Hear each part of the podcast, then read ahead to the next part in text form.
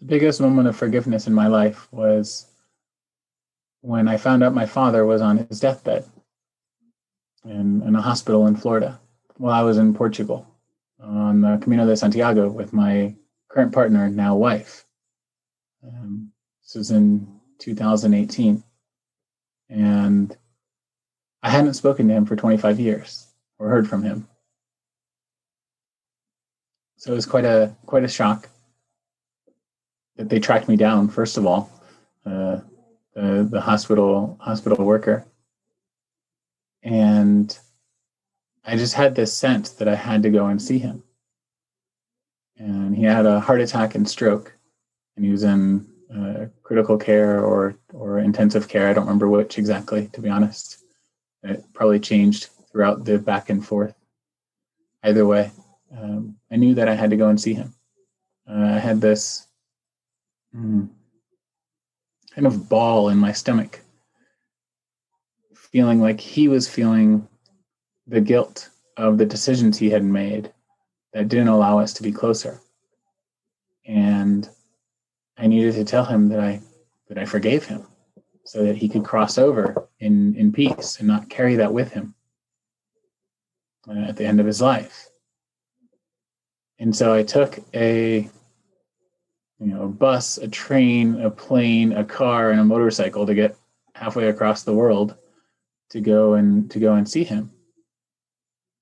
And when I finally got there and I and I shared this with him, that I you know forgive him for his actions that didn't allow us to be close.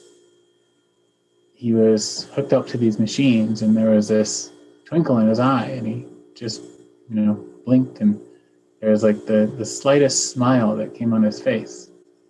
Just a, like a twitch. But I could tell that he acknowledged and he heard me. And it was quite miraculous how the next day he recovered so quickly. And they discharged him from the hospital, like the next day after that. And then all of a sudden, I'm in this position of building a relationship with my father who I didn't really know. The last time I had spoken spoken to him, I was 13, and I decided to stop um, reaching for him because I had become his phone therapist, and it just felt off for me as he would, you know, share about how hard life was for him, and how much he wanted us to be together, and how much he wanted to build a, a stable home and family together, and you know, now, many years later, I, I just realized that it was just such a hard transition for him, and he had so much of his own trauma from his his childhood that he hadn't learned to integrate. And as a teenager, I remember feeling grateful that my mom made the choice to separate because I would say, "Oh, my dad was a mess, so it's it's I was better off with him not being around." Uh, and I had lots of other good role models around. And so there's some sadness that I hold around feeling that way towards him. Um, and I also trust that it was the right decision for my mom. I mean, she, when I was two years old, uh, she decided to, um, you know, grab me and take me out one day when my dad's friend, who was a drug dealer, had a gun on the table. Uh, like I said, there were some choices he made that weren't so great for a family. And at the same time, when I met him and I was there in the, the hospital as he was starting to, you know, regain consciousness and regain lucidity little by little, I can also see what a big heart he has and what a big heart he's always had. And he saw the goodness in that drug dealer. He saw the goodness in everyone.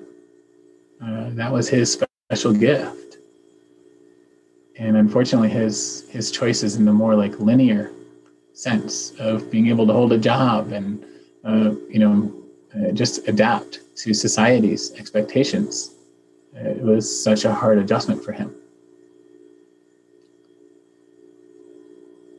And as i sit here and share this it's just um, yeah i feel a lot of warmth. As i you know picture his smile uh, when he was in long term care. And I was there in the position of advocating for him within the system because he was living on the streets when he had the, the heart attack and he ended up in that hospital.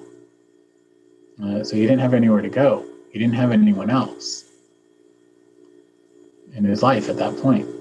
And so now I'm advocating for him in the system, our, our healthcare system, which is quite convoluted and not very helpful to a lot of people. Um, and my my now wife was there with me uh, by his side as I was dealing with the administration. And then he called her my wife, whereas at that point we weren't engaged, we weren't, um, you know, we were adventure buddies and uh, adventure buddies and lovers and, and and so much more. But we weren't planning on getting married. I had been married already, and that didn't work out so well. it was it was kind of a tough experience. And you know, I thought it was because he was, you know, sometimes stuff he said didn't make sense. He was still not fully there and lucid after due to the stroke. And my partner coming with me from Portugal to Florida to be with me um, through that experience of what I thought was going to be my father's death, and which turned into a repairing and rebuilding of the relationship with my father. That was such a huge turning point in our relationship. I had been there in, in Portugal for us to adventure together, and it turned into me supporting her through difficult transitions and stuff not working out, you know, the way she had planned and the way things were, uh, you know, presented to her with the project that she was doing there. And then from, you know, this email and phone call where I found out about my father, the tables turned immediately, and then she was supporting me. And that's where I knew that we were on this, this path together for the long term you know, it was that's where it was very clear. And it was so interesting to watch my father connect with her and call her my wife. And and just there was such a sweet connection and just really appreciated being able to to be with her and be with him. And yeah, so we went back and forth between my dad's uh, the long-term care facility that my dad was at, and my mom's house uh, in a different part of Florida. Uh, driving back and forth across the state a, a few times, and uh, you know, just helping them to get set up, and then my my journey continued, and we went back to Seattle where we were based, and ended up getting married later in the summer. And traveled. And on our way back, um, when we are coming back around the world from from our travels, uh, the next June, uh, coming from London to Seattle, uh, he died.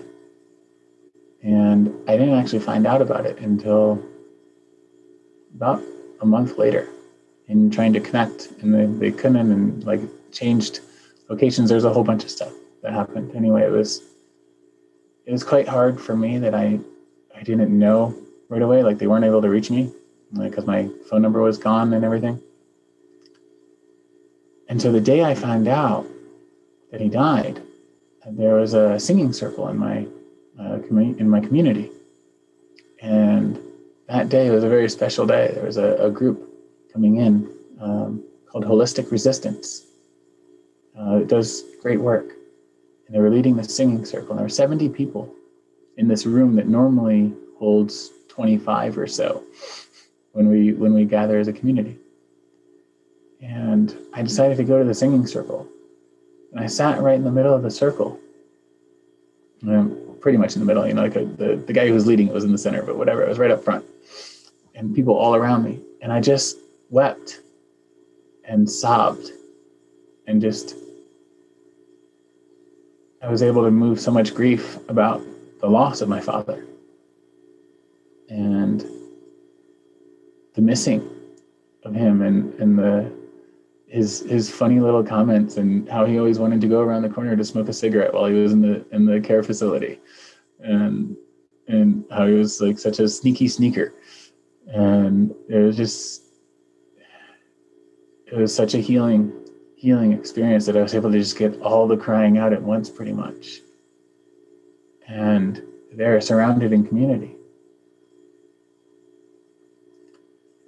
and so the reason I'm sharing this is about um, forgiveness and me trusting my gut that I needed to share that with him.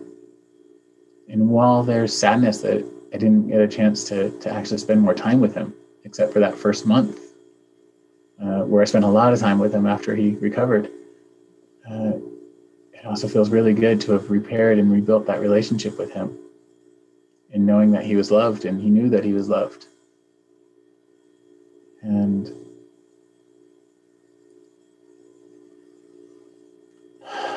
yeah, and and right now that feels really important because I'm going to be a father at the end of this year. So the fact that I had the opportunity to go back and repair and rebuild that relationship, I know that I'm not carrying over that pain into my relationship with my my son to be my son, my my daughter, my child to be. Um, and that feels really important to me as Father's Day is approaching, and as I'm, you know, holding men's work and, and supporting other fathers on this journey.